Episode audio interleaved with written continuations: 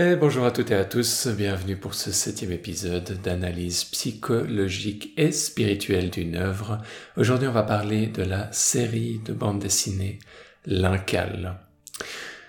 Du coup dans cette série on parle des fois d'histoires représentées sous la forme de bande dessinée, de manga, de films, de livres, peu importe vraiment le format.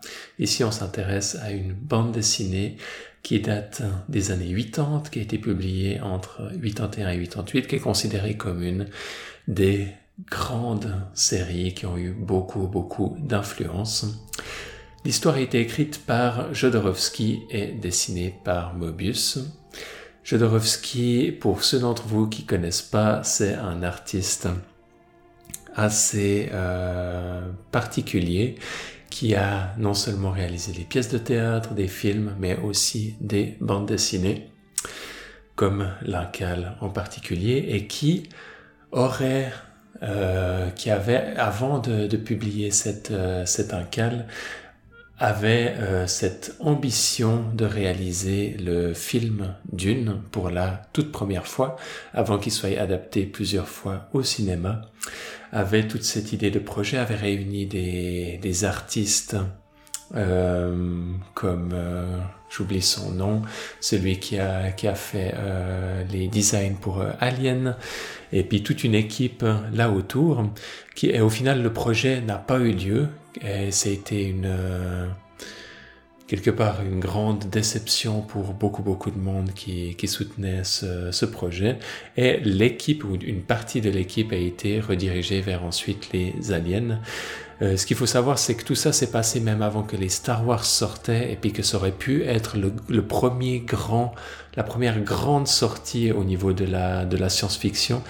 Et Jodorowsky a une approche en plus de ça qui est spirituelle qui est très intéressante et quand vous entendez ce qu'il voulait faire avec cette histoire, vous vous dites peut-être c'était trop tôt, peut-être les gens n'étaient pas prêts pour ça. En tout cas, on peut faire des théories là-dessus. Jodorowsky a aussi sorti d'autres films très intéressants qui ont toujours une symbolique très très riche comme de Holy Mountain, euh, qu'on pourrait traduire par la montagne sacrée. Je ne sais pas si le film a été traduit en, en, français, doublé en français, ou s'il y a juste les sous-titres qui sont, qui sont disponibles. Dans tous les cas, ce, ce film et d'autres de ses œuvres ont énormément, énormément de symbolisme de différentes traditions spirituelles qui y sont rattachées et qui sont très très intéressantes. On pourrait faire tout un épisode sur la, sur la montagne sacrée, c'est aussi un, film qui est très très riche. Maintenant, c'est quelque chose qui est plus difficile d'accès que l'incal qu'on va voir aujourd'hui, qui est une bande dessinée qui euh, qui est lisible pour euh, vraiment le grand public. Ce film, La montagne sacrée, est, pour beaucoup de monde va sembler être comme euh, quelque chose d'un peu d'un peu fou. On pourrait le, mettre le mettre comme ça. En tout cas de moins accessible je pense c'est comme ça qu'on peut le, le mettre en avant. Du coup nous on va s'intéresser à la série de bande dessinée originale de l'Incal en six volumes qui est sortie dans les années 80 par la suite ils ont fait une, euh, une suite et aussi un, un prologue euh, une série qui était avant et qui explique le, le passé du, du, héros et de certains autres, euh, certains autres personnages. Euh, j'ai moins croché à, ce, à cette série de avant. Et puis pour la série qui, qui est pour euh, la, quelque part comme la suite, ils ont commencé par faire une bande dessinée et ensuite ça a été annulé du coup euh, un peu dommage. Et ensuite ils ont refait une série de deux ou trois bandes dessinées, je sais plus exactement, euh, qui reprennent la première qui avait été refaite, mais qui ensuite vont un peu plus loin. Mais là aussi, c'est l'auteur et puis Jodorowsky. Euh, Jodorowsky voulait euh, aller plus loin et en faire un nouveau 6. Ça s'est arrêté au bout de deux ou trois, je sais plus exactement. Et c'est vraiment dommage. On sent qu'il n'y a pas la, conclusion qu'on souhaiterait. Parce que la conclusion dans l'incal, à la fin du sixième, c'est vraiment l'apothéose de cette série et c'est vraiment magnifique ce qu'il a réussi à faire. On peut dire que c'est une série qui va prendre son temps à démarrer, euh, aussi en termes de symbolique.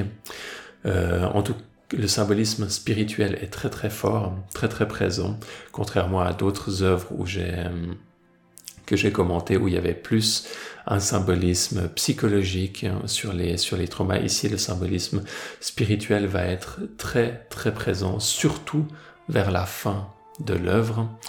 Et euh, il va y avoir aussi euh, des, liens avec la psychologie, les traumas qui vont être très très forts et très bien amenés. Du coup, dans cette série, on suit John DeFool, qui va être un, peu un monsieur tout le monde, dans le sens qu'il est présenté avec tous ses défauts, avec son égoïsme, et en même temps avec sa possibilité d'avoir accès à des états élevés de spiritualité. Du coup, ça va être tout, euh, tout le côté attachant de ce, de ce personnage et toute l'ambiguïté qui va être présente du début à la fin. Et même quand il va avoir des, des expériences spirituelles à certains moments, il va ensuite avoir des retours en arrière et euh, on va comprendre qu'il a euh, ces, deux, ces deux aspects de lui qui peuvent sortir à certains moments, à certains moments être très égoïste, très centré sur lui, où il a plus juste envie qu'on le, le laisse tranquille, qu'on le, le, donc c'est de la science-fiction, donc il veut qu'on le laisse à un endroit sur une planète euh, tranquille où il peut juste, juste boire du whisky et puis qu'on lui, qu'on lui foute la paix. Et en même temps, il a cette, euh, cette quête intérieure qui est lancée. Du coup, dans le premier épisode, euh, dans, le premier, album, il y a la découverte de ce qui s'appelle l'incal. Et l'incal, ça va être une petite pyramide. Dans un premier temps, on va juste parler de l'incal de, de, lumière, une petite pyramide blanche. Et cette pyramide est consciente et est un peu, symbolise un peu comme la voix de l'âme, la voix de la sagesse, la voix de la raison. Du coup, comme dans mes précédentes analyses, on peut comprendre, euh, on peut comprendre cette histoire comme se passant pour une guérison collective. Et là, on a vraiment une guérison qui va se, qui va se faire euh, à la fin de l'histoire au niveau, à un niveau galactique, on pourrait dire.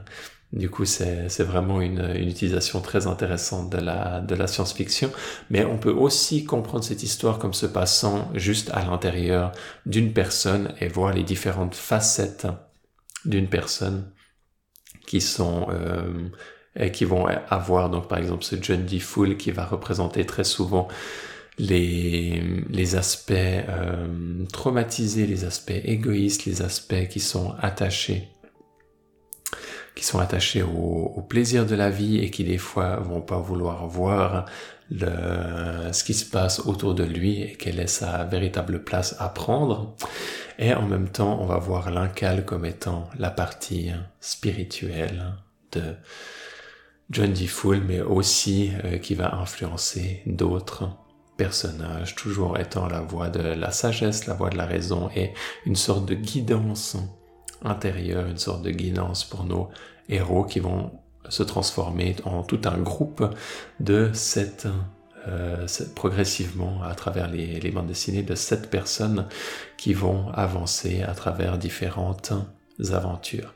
Dans le premier euh, donc dans le premier élément, quand il y a la découverte de l'incal, on voit que l'incal enseigne à John euh, qu'il n'est pas forcément juste un, mais qui peut être plusieurs et il va le, lui montrer et le couper en quatre dans une sorte de vision et lui montrer qu'il peut être les quatre éléments.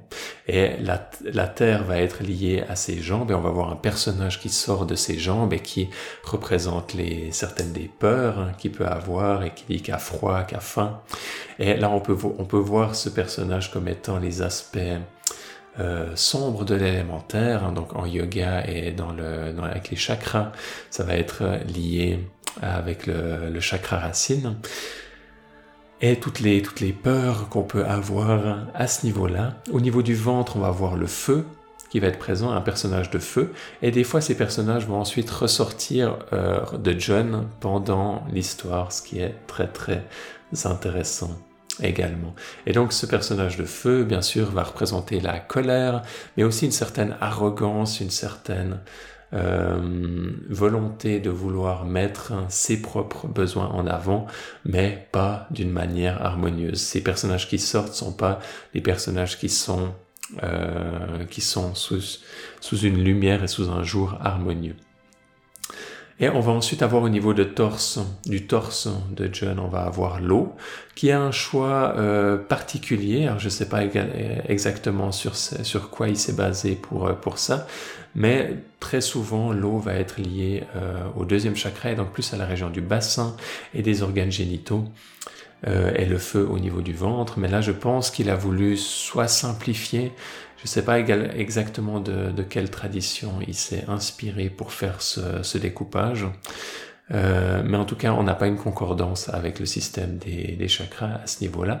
Et finalement, au niveau de la tête, on a une part qui est liée à l'élément air, une part on voit qu'elle a des ailes, mais qui n'est pas présentée comme étant euh, liée à l'élément air euh, comme dans le yoga au niveau du chakra du cœur, mais ici qui est plus au niveau de la tête et qui cherche une interprétation rationnelle de ce qui est en train de se passer. Et ça, c'est quelque chose de très courant quand vous étudiez, par exemple, l'alchimie ou la kabbale ou les systèmes du yoga. Vous allez voir que des fois, il y a des similitudes, mais que des fois, il y a aussi des différences. Et là, c'est typiquement le cas. On voit qu'il peut y a, des différences dans la manière de découper et la manière d'interpréter les éléments par rapport au corps de John dans cette dans cette histoire. Maintenant, l'histoire est assez complexe. Elle va se passer sur une planète où il y a une sorte de dictateur qui est en place, mais il y a une sorte de, de groupe technologique également qui, qui a un certain, qui a un certain pouvoir et qui fait une sorte de révolution. Il y a un, il y a, d'autres, d'autres groupements également un peu à gauche à droite qui fait que l'histoire est assez complexe. Et on va pas aller en détail dans l'histoire mais on va plus s'intéresser à certains des symbolismes. Autrement on en aurait pour des heures et des heures. C'est vraiment euh, et surtout dans les, dans les premiers épisodes, dans les premiers volumes, il y a relativement euh, beaucoup de choses qui se passent au niveau de l'histoire, mais relativement peu de choses qui se passent euh, intéressantes à commenter d'un point de vue du symbolisme, en tout cas moins que vers la fin de l'histoire. Du coup, ensuite, on a le personnage intéressant dans le deuxième volume qui s'appelle Anima, qui est cette, euh, femme qui arrive et qui aide John DeFool qui s'était fait capturer par la secte technologique. Et Anima nous apparaît comme, une femme nue euh, qui, qui semble être comme une vision divine dans laquelle John va lui faire directement confiance et il dit quelque chose comme ah ça fait longtemps que je t'attendais ça fait comme euh, dix mille ans que je t'attendais ou j'étais. J'ai pensé dix mille fois à toi ou quelque chose comme ça et ça c'est quelque chose qui montre une euh, typiquement quelque chose qui arrive dans une expérience profonde où on est connecté avec les parties profondes de sa conscience. Et à ce moment-là on est euh, on a comme ce, cette nostalgie, mais en même temps cette réalisation que ah, on a attendu ce moment depuis si longtemps et en même temps il était toujours là. Du coup, on a ce paradoxe qui arrive dans certaines expériences profondes en méditation qui est ici ramené par la confiance comme innée qu'a euh, euh, John en voyant Anima pour la première fois. Le nom de Anima est tiré de du concept anima animus de, Carl Jung, euh, qui correspond à la partie euh, masculine ou à la partie et à la partie euh, féminine qu'on a à l'intérieur de nous. Et ce, jeu du masculin et du féminin est extrêmement présent dans l'œuvre de différentes manières. On va, on va en reparler. Juste après que John ait cette, cette vision et cette confiance de euh, en anima. Juste après, on voit ses... Et il lui donne quelque chose de précieux, il lui donne l'incal noir qu'il vient de, qui vient de trouver. Euh, donc une... Euh, quelque chose qu'il a de, de, très précieux, il lui fait confiance directement pour quelque chose de très très important. Juste après, on voit les différentes parts qu'il a à l'intérieur de lui qui doute. Et vraiment toutes sont en doute et disent ah pourquoi t'as fait ça? Il aurait jamais fallu et ça c'est typiquement quelque chose qui peut vous arriver après une méditation profonde. Vous avez euh, une vous avez des des, visions et cette confiance et vous, vous sentez que c'est quelque chose de, très très beau et de très très profond. Et juste après vous, vous revenez de cette vision et vous avez tout votre euh, certaine part de votre mental qui doute de ça et qui disent ah euh, on n'a pas confiance euh, en ce qui s'est passé ou on doute même que ça se soit passé. Du coup très très intéressant comme c'est mis en avant dans la bande dessinée.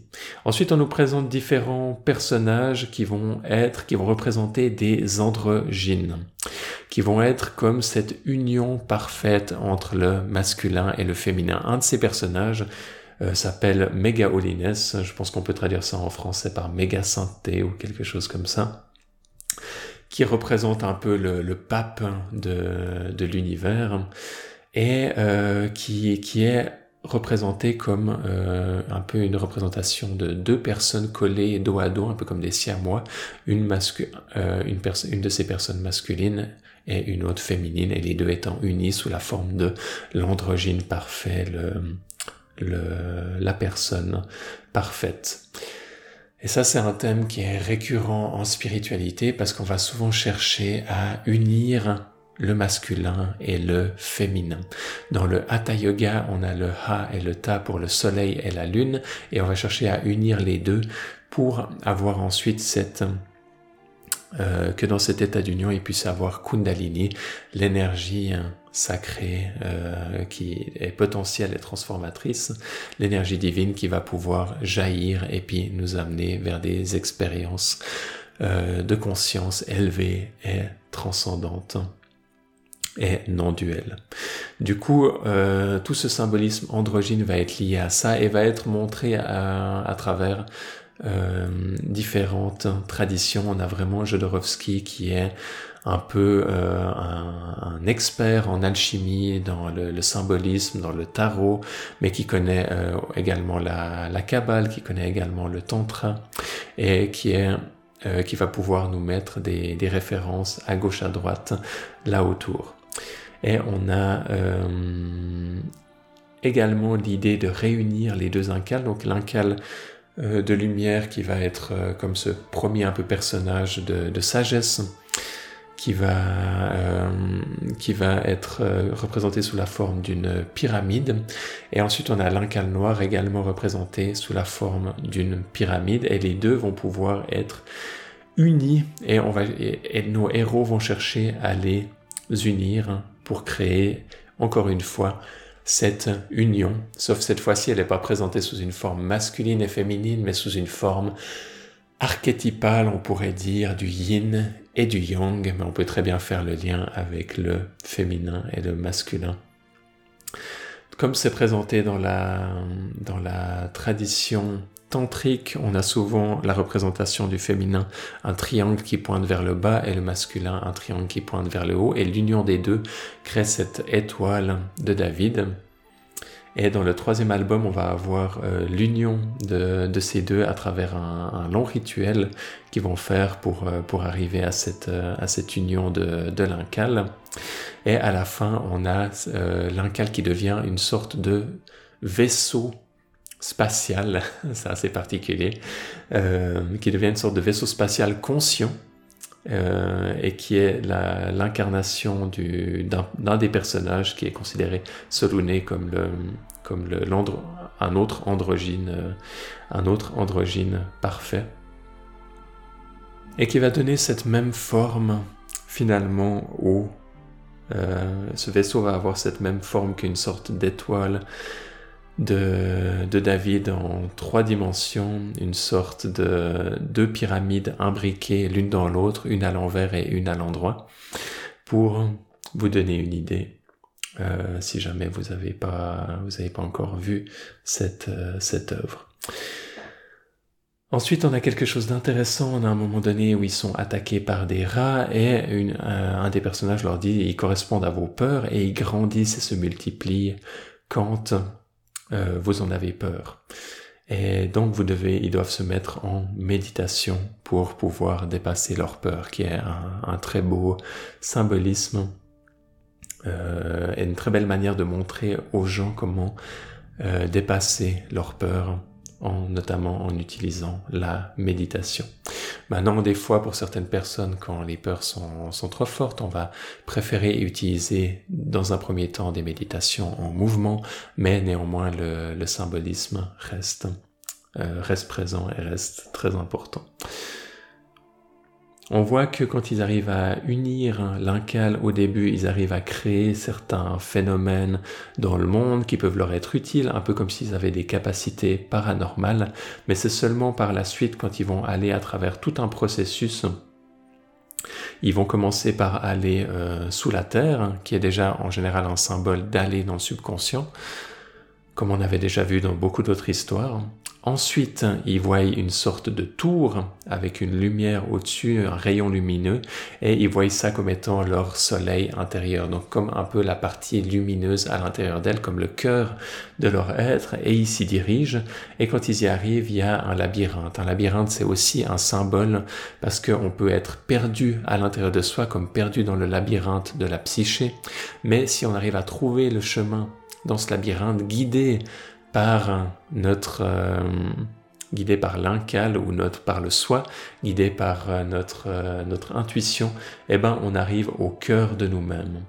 Et à ce moment-là, quand ils arrivent au cœur du labyrinthe, ils, disent, ils disent on doit avoir un cœur en paix. Ils sont ils sont sept personnages et ils doivent tous faire la paix les uns avec les autres avant qu'ils puissent, parce qu'ils ont des conflits les uns avec les autres. On peut imaginer certaines de nos parts qui ont des conflits en méditation et qui sont agités quand on commence à méditer et qui, euh, comme ça, euh, vont nous, comme nous empêcher d'aller plus loin dans certains états plus profonds. Euh, ça, c'est pour ce qui est des... Quand on cherche à aller vers des méditations transcendantes, on peut les voir comme des obstacles. Dans une approche holistique, on va plutôt les voir comme quelque chose qu'on veut adresser. On va pouvoir choisir. Est-ce qu'on veut faire une méditation transcendante Et alors à ce moment-là, on va vouloir apaiser ses parts un moment et ensuite retourner vers une méditation transcendante? Ou est-ce qu'on va vouloir apaiser ses parts et ensuite aller vers une guérison euh, de ce qui se passe à l'intérieur de nous? Et des, fois, la différence entre les deux est pas est pas aussi claire et c'est pas aussi. On a l'impression que les deux se passent en même temps quelque part. Du coup, ils font, euh, ils font la paix ensemble et ensuite ils arrivent à un endroit où il y a des sages. Il y a des sages qui s'appellent les Arats. Arats, c'est un terme en, en sanskrit sauf erreur, qui fait référence à des personnes qui sont illuminées. Et c'est ça, on va les voir encore dans d'autres volumes.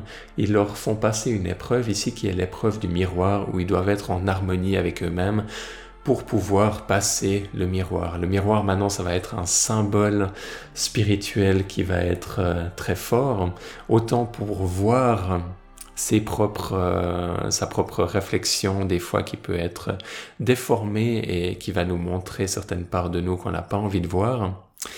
Et en même temps aussi un symbole de la réflexion, de la conscience, et qu'on va pouvoir jouer avec, autant euh, symboliquement, autant des fois avec un vrai miroir comme, euh, objet de méditation, et de pouvoir comme, comme ça, comme activer certaines euh, formes de méditation qui vont tendre à nous amener dans des endroits transcendants, non duels.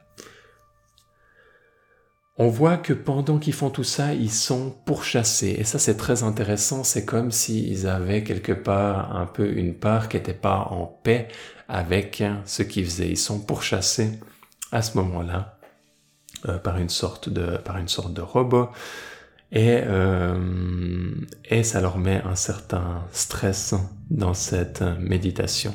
Du coup, c'est pas forcément le cas que ça arrive, mais dans, dans le cas d'une histoire, ben c'est, assez intéressant parce que ça donne un certain rythme.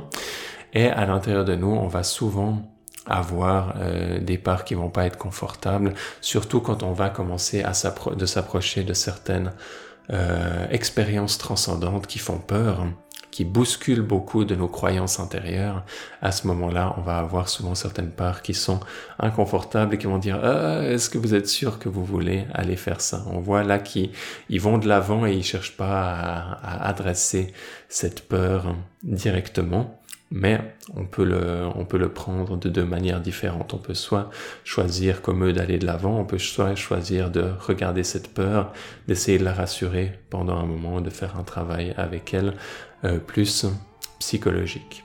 les deux, les deux options sont possibles.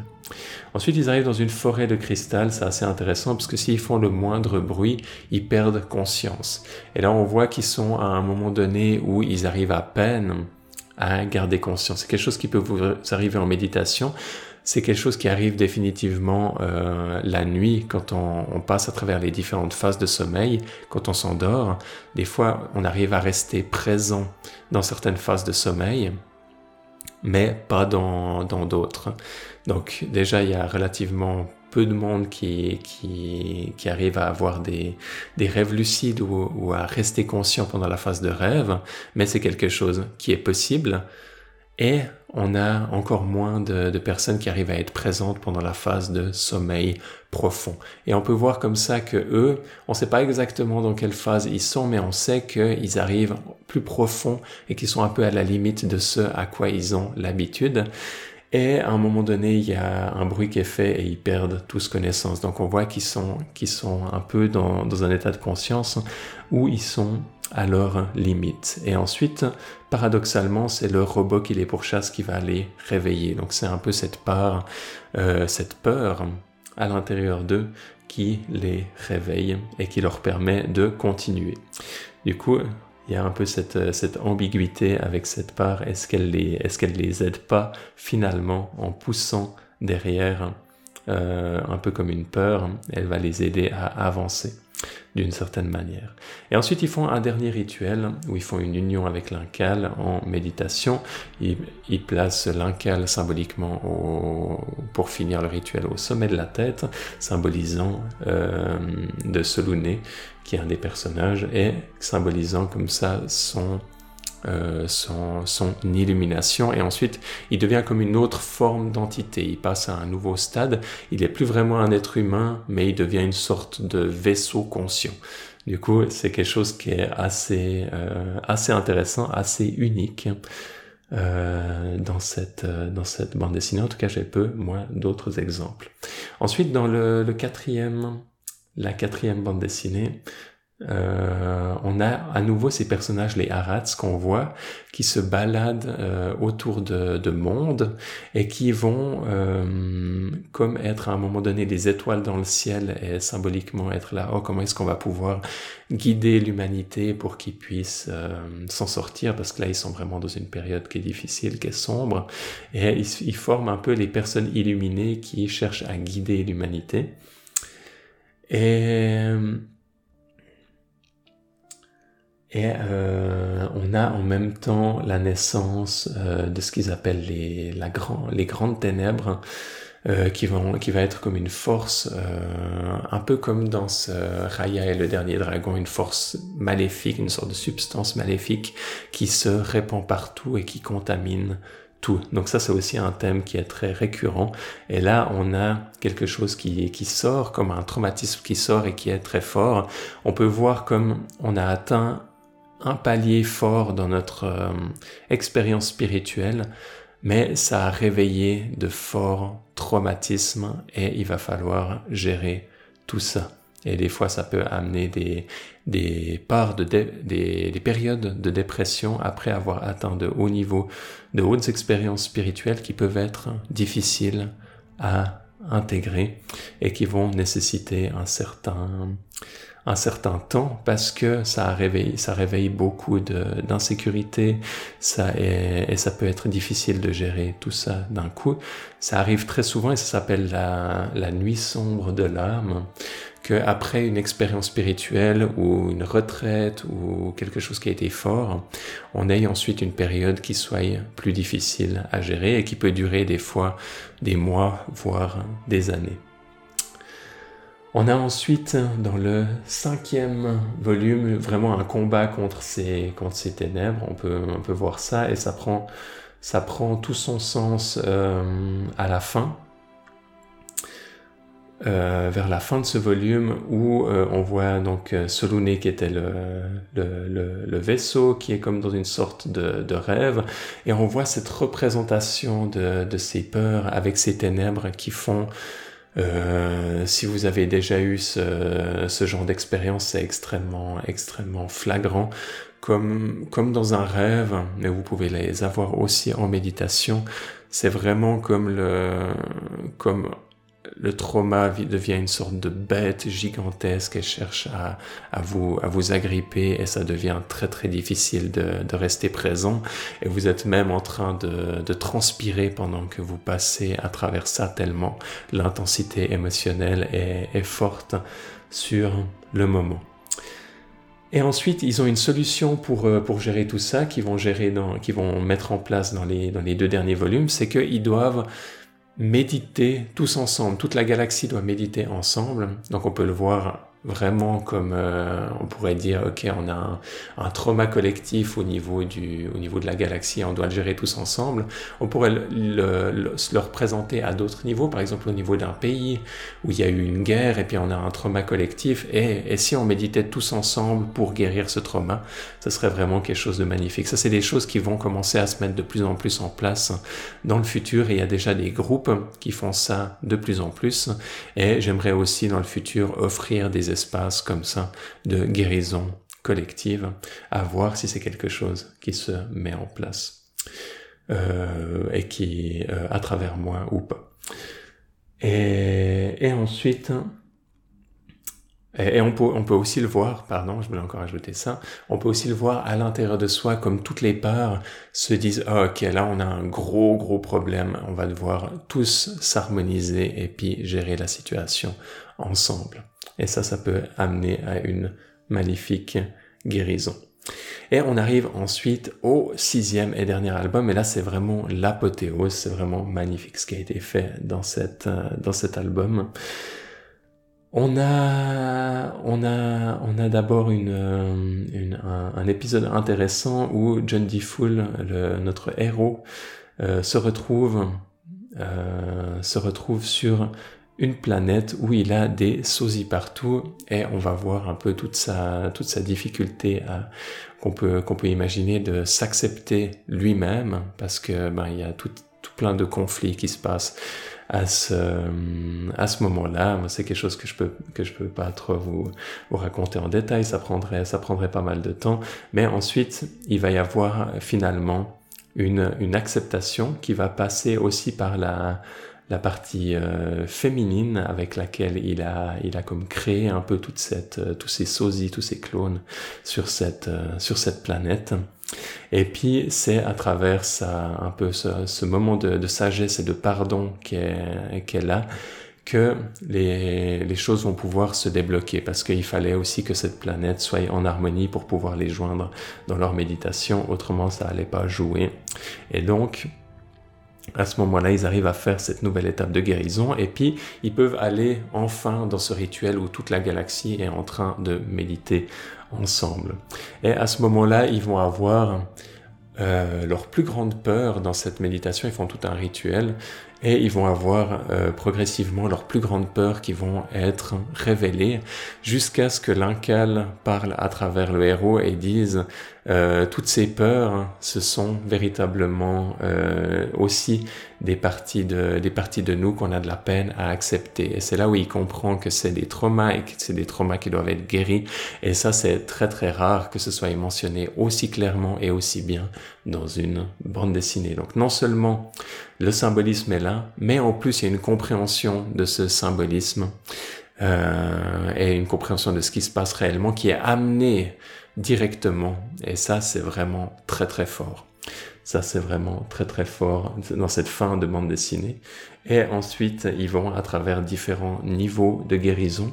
Ils passent à travers ensuite euh, différentes étapes où ils voient, où il y a des, références euh, en hébreu à or, qui, symbolise la, lumière de la connaissance, et puis date, qui sont deux mots hébreux, et Dat, ça symbolise la connaissance, qui sont deux mots hébreux qui symbolisent des hauts niveaux de réalisation spirituelle.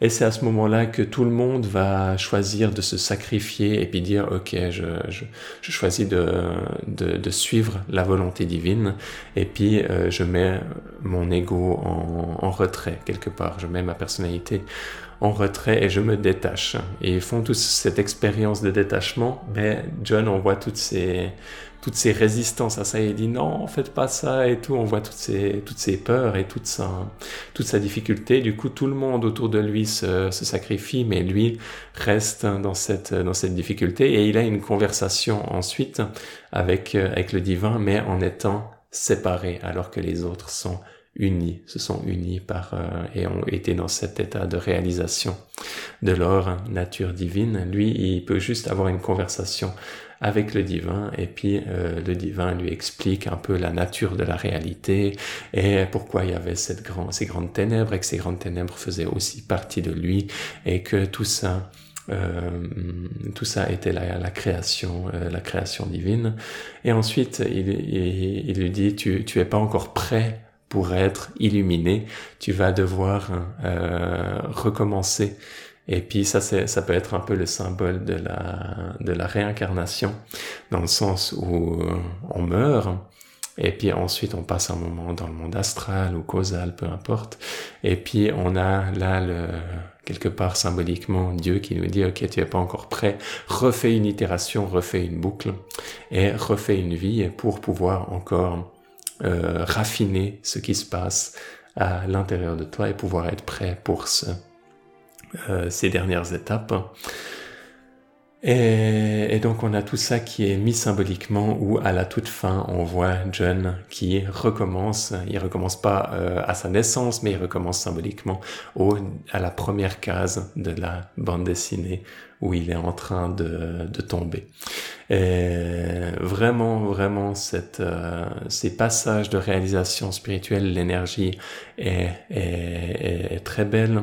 Il y a beaucoup de choses très profondes qui sont mises en avant et en même temps, c'est une bande dessinée avec une histoire qui est qui est, qui est relativement euh, accessible parce que c'est quelque chose qui est, qui, est, qui est dynamique et puis le symbolisme, même si on ne on comprend pas forcément toujours tout, on comprend le gros de l'histoire. Ce qui n'est pas le cas par exemple avec euh, la, ce qui est plus difficile on peut dire avec la montagne sacrée euh, qui, est, qui, est, qui nécessite une plus grande connaissance pour pouvoir vraiment l'apprécier. Là, vous pouvez déjà avoir une bonne expérience avec euh, cette bande dessinée, même si vous comprenez pas tout son symbolisme, et c'est ça qui est vraiment intéressant. Du coup, voilà en résumé pour l'incal. J'ai essayé de faire court, mais je vois que j'arrive à 40 minutes. Du coup, je vais m'arrêter là. Si vous avez des questions, des commentaires ou que vous souhaitez me partager quelque chose, vous pouvez m'écrire à vivre à sa juste place at gmail.com.